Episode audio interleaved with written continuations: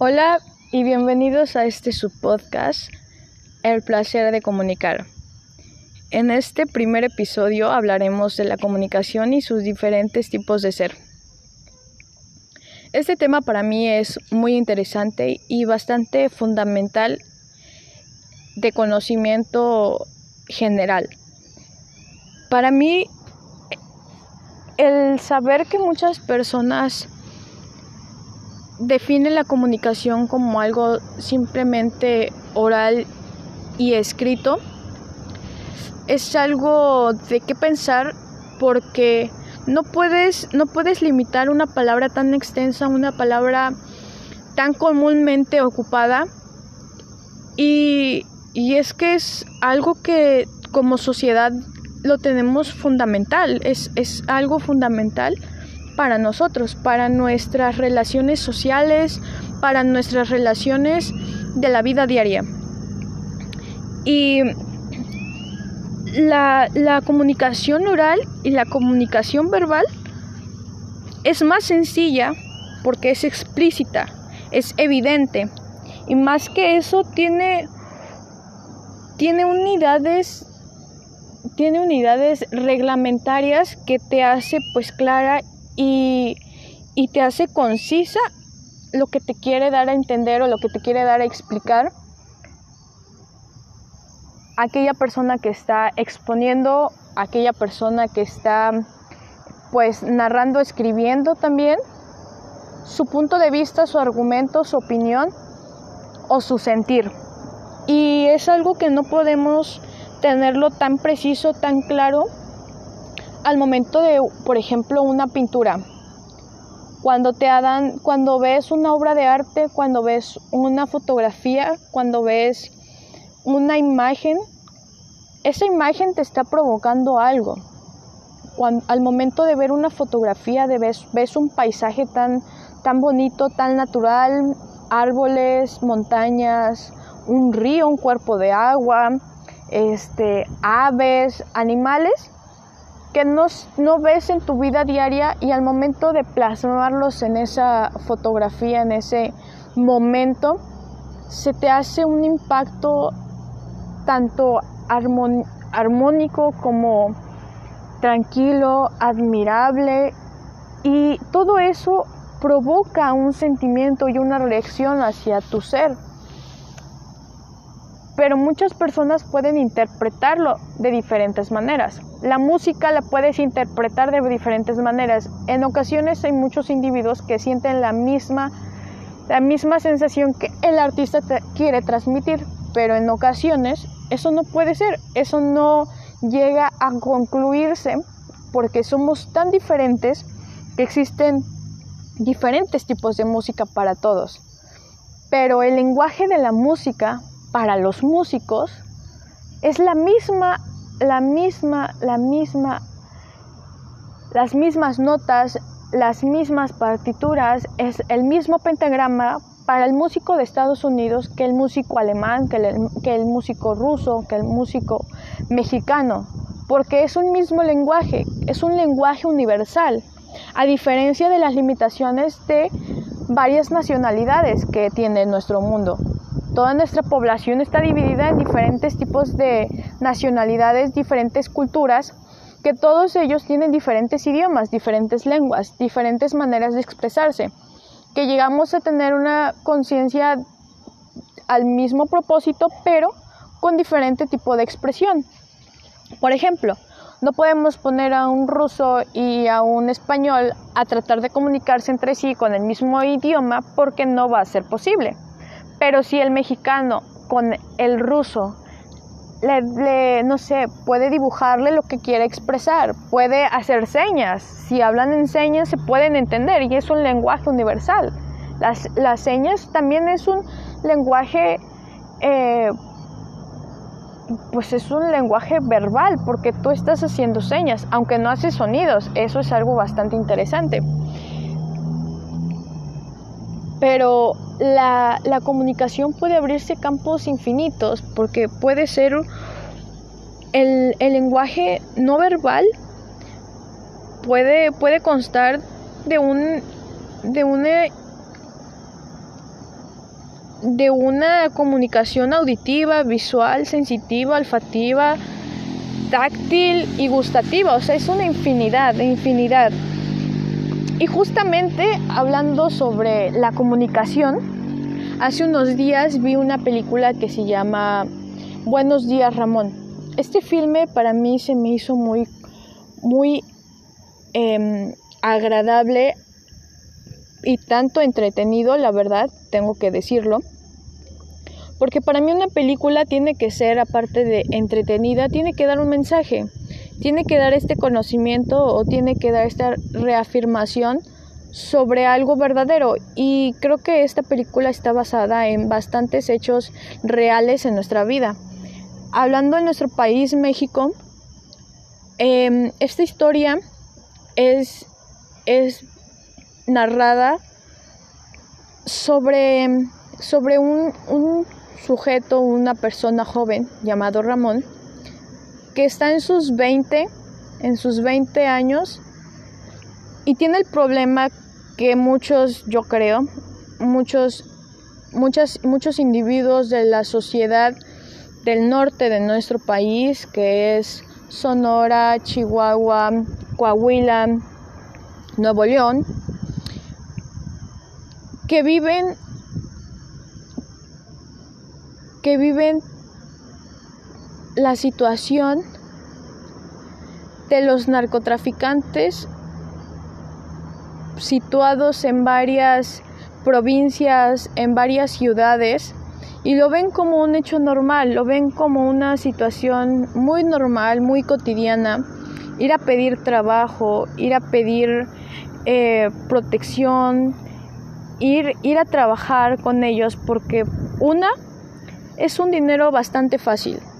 Dos, es la única oportunidad de trabajo que tienen, a menos que se vayan a Estados Unidos y pues se arriesgan a que los famosos polleros, como coloquialmente se les conoce aquí, eh, los los traicionen, los defrauden y los dejen ahí botados en el desierto a su suerte. Que mueran o mueran, eso no es su problema de ellos. Y eso es bastante triste porque somos, somos de la misma, del mismo bando, ¿no? Así que yo creo que tener esa humanidad de decir, vaya, pues no le hago esto a, a la persona que me está dando, que me está confiando su vida. Pero bueno, ese es otro tema. Así que al verse reducido en oportunidades laborales y tener la responsabilidad de su madre, de su abuela que están enfermas, que no pueden pagar sus medicamentos, que tienen que comer, que tienen que pagar esto, que no tienen ni sartenes. Es bastante difícil y bastante triste porque muchas de esas situaciones sí existen y son reales y son sucesos que están sucediendo ahora mismo. Y bueno, este es el caso de este joven donde tiene este problema y él en su persona dice, no, yo no puedo, no puedo trabajar para unos narcotraficantes. La vida, la vida que puedo darles es para un tiempo limitado, porque tienes el riesgo y esto es parte del trabajo, o sea, el requisito del trabajo y, y descripción del trabajo es, no puedes durar más de cinco años trabajando con ellos, porque en algún momento te van a matar, te van a disparar y tal vez no, no, reconozcan tu cuerpo y vas a terminar en una fosa común, en una fosa este, comunitaria. Y, y es algo triste porque no sabes ni quién te va a matar, si el otro bando, si el propio, eh, si tus propios jefes o, la policía. O sea, es como el para ver quién primero te mata. Y es algo triste, es algo bastante triste. Pero este, este joven piensa en que no, esto no puede ser para mí. Así que decide irse hasta Alemania. Decide irse a Alemania y la única persona que conoce es el familiar de su amigo, la cual no encuentra, mm, no encuentra por ningún lado y se queda absolutamente solo. No conoce ni el idioma, no habla más que el español, no, no tiene trabajo, tiene dinero limitado, tiene tiene bastantes, bastantes situaciones que no le favorecen en nada y lo que hace es pedir dinero. Él pide dinero poniendo su vasito y el euro que caiga, el euro que es bueno para poder comer. Así que pasan los días, uno, dos, y le dan, le dan su, su limosna, le dan pues su ayuda y a él le gusta una, una mujer que es la que atiende una tienda. Y él pues lo mira, la mira de una manera diferente, le expresa no verbalmente que le atrae. Y ella pues siendo amable, le corresponde pues ser amable.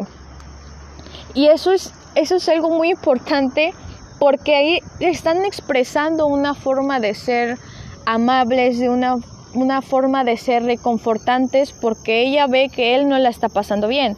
Ella ve que no está teniendo una situación y que para empezar no es de ahí, que no tiene, imagino que, dónde dormir, dónde comer, y se encuentra con una persona que hemos dejado de tener esa humanidad por, nos, por nuestros por nuestros compatriotas, con nuestra gente y no solo con nuestros nuestra raza, sino con cualquier persona extraña, no extraña.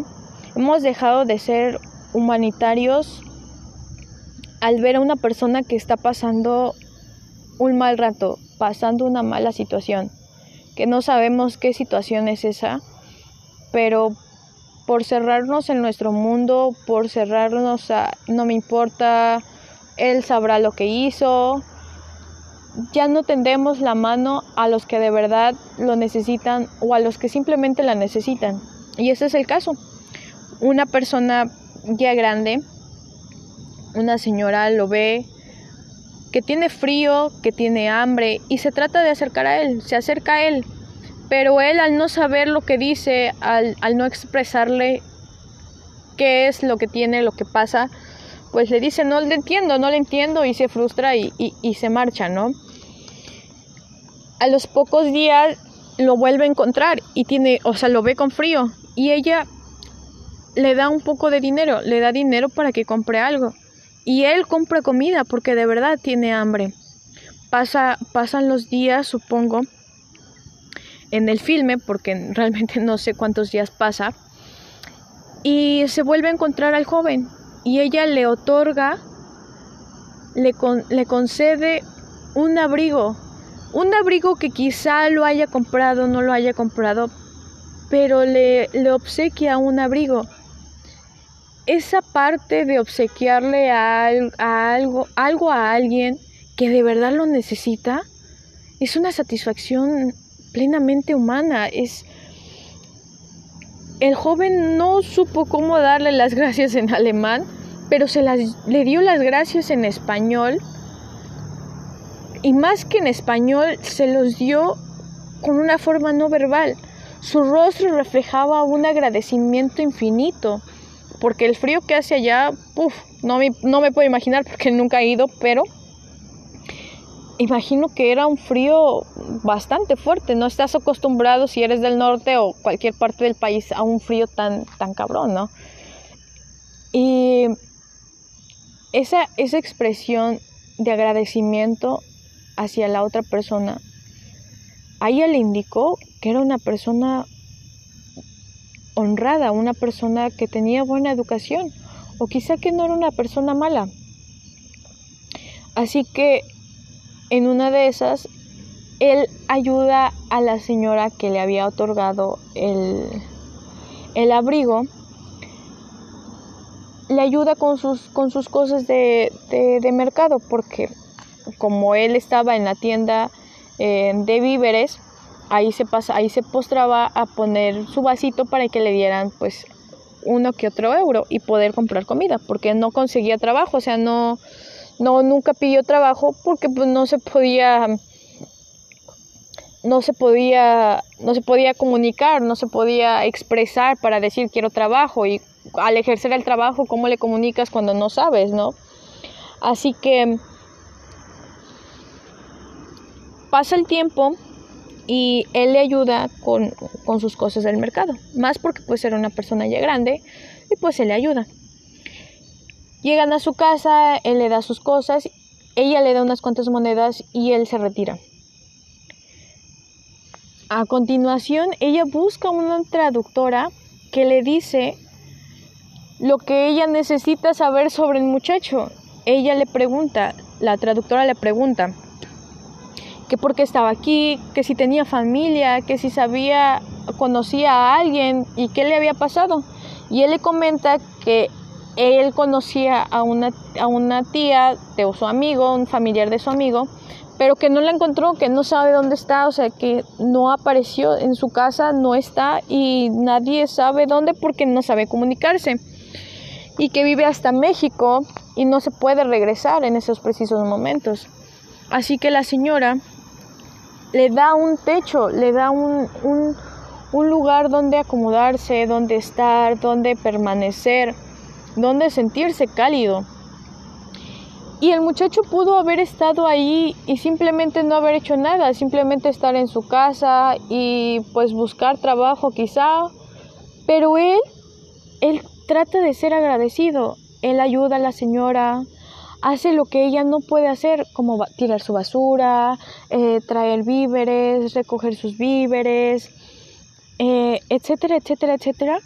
Y la señora va recomendando al muchacho en el edificio, los alquilinos, los, los individuos que viven en el edificio, también son personas mayores. Así que la señora muy amable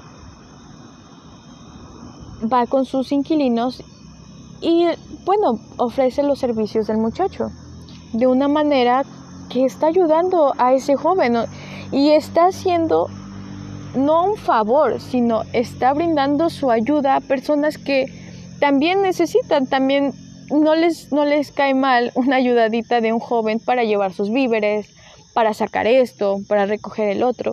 Y les dan ganas de vivir, les dan otra vez esa energía que muchos han perdido porque ya se sienten viejos, porque ya algunos familiares ya los han abandonado, ya no los visitan, ya no tienen ese interés porque dicen, ay no, qué flojera, ¿sí?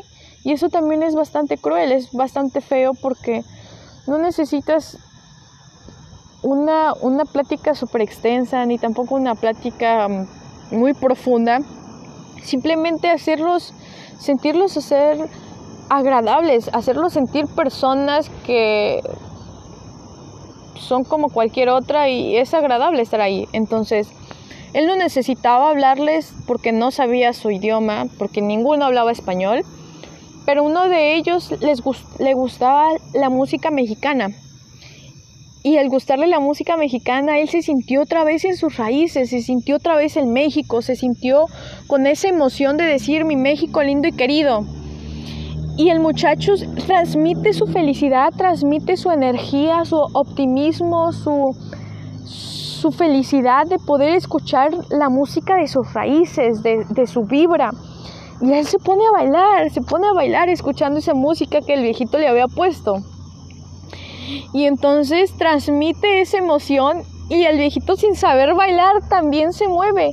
Y es algo tan, tan, tan bonito, tan satisfactorio ver cómo a personas que no conocen, o sea, no se ve ni su nombre, pero te hace sentir la vibra y te hace sentir el optimismo. El muchacho, después de eso, todas las tardes, todas las tardes se reunían todos los inquilinos en la casa del Señor y Ramón enseñaba clases de baile. Él no necesitaba decirles cuáles eran los pasos verbalmente porque se los hacía de manera no verbal. Les enseñaba sus movimientos y ellos copiaban los movimientos que Ramón hacía. Y eso era algo tan tan agradable de mirar porque podía ver la vibra de los viejitos, emocionarse, sentir la música, hacían vibrar la música, hacían escuchar la música que no sabían lo que decía, pero sí podían sentir e interpretar la alegría que la música les transmitía. Y esa es una, esa es una, esa es una, esa es una sensación tan satisfactoria que sientes y dices, wow, qué increíble, qué padre. Pasa el tiempo y Ramón sigue ahorrando, ahorrando y ahorrando el dinero que le dan y por fin abre su cuenta y le manda dinero a sus papás, a su mamá, a su abuelita. El orgullo que siente Ramón es infinito porque dice, wow, o sea, ya le mandé dinero a mis papás, a mi mamá, a mi mamá, a mi abuelita y es algo muy genial porque es el fruto de tu trabajo. Tal vez no está en una empresa, tal vez no está en algo pues muy muy específico, pero está ayudando personas y lo mejor es de que dejó de tener esa limitación, esa limitación que tenía al no poder comunicarse con ellos de una manera en el que no sabía su idioma, pero se sintió cálido, se sintió en familia, se sintió en que podía estar en un lugar que no, no le harían daño, no, no le harían absolutamente nada que a él lo dañaran. Y la, y la persona que lo acogió era tan agradable su compañía que ninguno de los dos podía expresarse con su lenguaje y entenderse, pero entendían la emoción y la manera en que lo hablaban. Sus sonidos no tenían algún significado, pero su sentir, creo que eso era lo más importante y por lo cual podían tener esa relación, esa relación de yo quiero cuidarte, yo quiero escucharte, yo quiero saber qué es lo que pasa, quiero que estés bien. La situación en la que estés, en la que, en, en, la tristeza en la que te sientas o eh, en esa dificultad que tú sientes, yo quiero, yo quiero amenarlo, yo quiero, yo quiero apaciguar esa parte. Y es bastante agradable porque muchas veces sientes que tienes amistades, hay veces en las que sientes que tienes conocidos que no tienen ese, ese tacto humano, humanitario, para, para sentir que de verdad quieren tu bienestar. Y eso pasó con Ramón y su amiga. Tenían una edad muy, muy, muy, muy diferencial, pero pero no importaba, porque su importancia hacia el bienestar del otro era lo más importante. Ambos se ayudaban, ambos se hacían un bienestar, y eso creo que es lo más importante, el que querían su bienestar. Al final del filme, al final de esta historia, y no te la voy a contar exactamente porque tienes que verla, consiste en, en acabar en acabar con que a Ramón lo agarra la migra alemana y lo devuelven a México.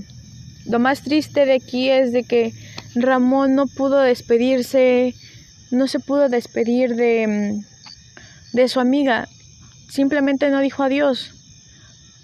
Solo se tuvo que marchar porque las autoridades alemanas no le dieron tiempo de eso.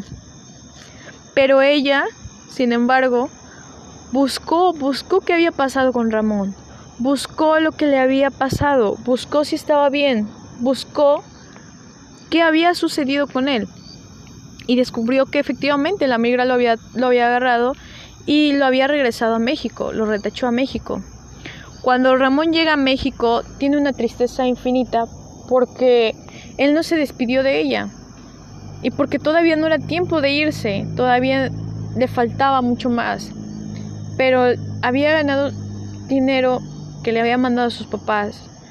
Y mm, eso bastaba, pero aún así no era tiempo. Él sabía que no era tiempo. Había dejado amigos, había dejado personas que lo necesitaban y que él necesitaba de ellos. Y es bastante triste el cómo dos personas que ni siquiera sabían lo que decían, podían tener ese sentimiento de abandono y ese sentimiento de cómo estará esta persona, cómo de verdad se siente, cómo de verdad estará, cómo de verdad está teniendo su vida, o sea, cómo está, no sé nada de él. Y algo bastante impactante al final de la película es lo que hace esta mujer. Esta acción de es todo lo que tengo, es todo lo que puedo hacer por ti, es todo lo que yo puedo darte. Y te lo doy de corazón y te lo doy para que tú puedas hacer algo, para que tú estés bien, porque yo estoy bien aquí. Y todo lo que hiciste por mí fue mucho más de lo que yo te estoy dando, todo lo que te puedo dar.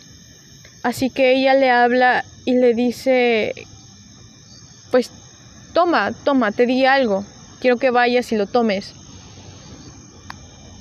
Y, y es eso, ella termina con una satisfacción y él ve el regalo que le da ella y dice, wow, no puede ser, cambia su vida. Pero algo que sí puedo tener en, en, mi, en mi mente es, ¿por qué no Ramón pudo haber estado al final de la película? Eh, con ella, o sea, porque al final no se queda y no va a Alemania y le da las gracias y, y, le da ese agradecimiento, pero quizá tal vez no necesitaba ese agradecimiento porque ella sabía que lo estaba agradeciendo. No lo sé, de verdad tienen que ver esa película, yo se las recomiendo muchísimo. Se llama Buenos días Ramón. La puedes encontrar en YouTube, no está en Netflix, pero tal vez está en una plataforma como Amazon o tal vez en, en Blim, pero dudo mucho que esté en Blim. Pero tal vez por Amazon, igual por YouTube está. Y eso es, eso es todo, es, es, una película que tiene mucho mensaje y tiene mucha, em, muchas referencias sobre este tema que es la comunicación y cómo la unión de personas diferentes, de individuos de diferentes culturas y naciones, puede hacer una conexión tan, tan fuerte que das todo por la otra persona. Y no me refiero al yo voy a dar la muerte y doy la vida por ti, no, no, no. Das todo lo que puedes dar. Das algo sincero, das algo de corazón, porque esa persona lo merece, porque esa persona para tus ojos lo merece, porque te ha ayudado en algo que Tú sí necesitabas ayuda, pero igual lo podías hacer sola. Aún así, esa persona lo hizo por agradecimiento, lo hizo porque quería hacerlo, porque podía hacerlo y porque tú lo necesitabas y porque a él no le cuesta nada. Y es algo que muchas personas no lo ven y muchas personas dejan a un lado el de puedo hacerlo, quiero hacerlo y tengo que hacerlo. Dejamos que ese límite de verse obligado y hacerlo porque es una obligación o porque estás dando más de lo que tú estás recibiendo es algo bastante contradictorio y bastante común en estos días, pero esa película tiene bastante impacto en las relaciones humanas, en las relaciones sociales, en las relaciones migratorias, porque él no tenía la necesidad de irse a Alemania.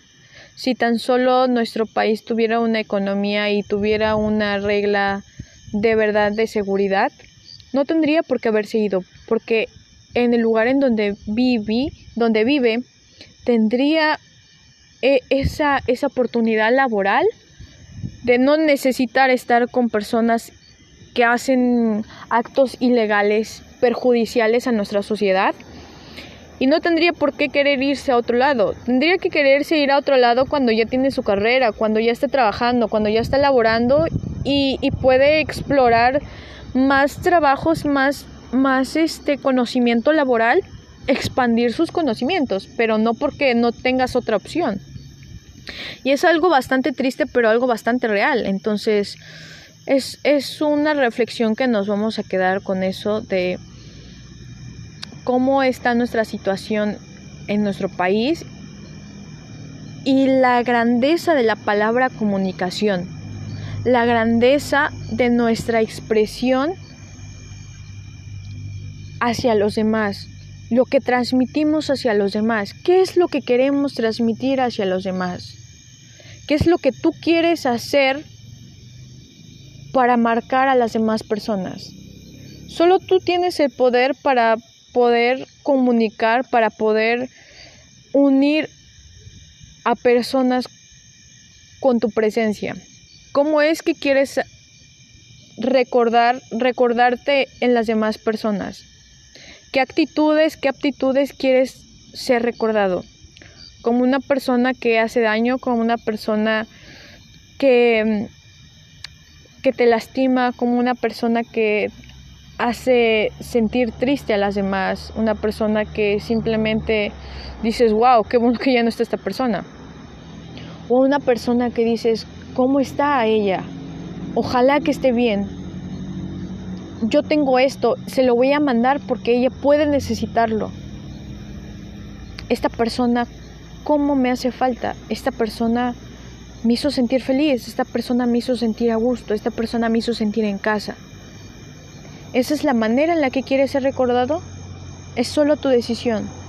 Y todo se basa en cómo, cómo expresas la comunicación de tu persona, de tu ser, de tu individualidad hacia los demás. Y esa es la reflexión que te dejo, cómo quieres ser recordado, cómo quieres eh, ser ante los demás. ¿Qué quieres comunicar con tu persona? Bueno, este es el primer episodio, los veo en el siguiente y pues nada, muchas gracias por escucharme. Que tengan un gran día.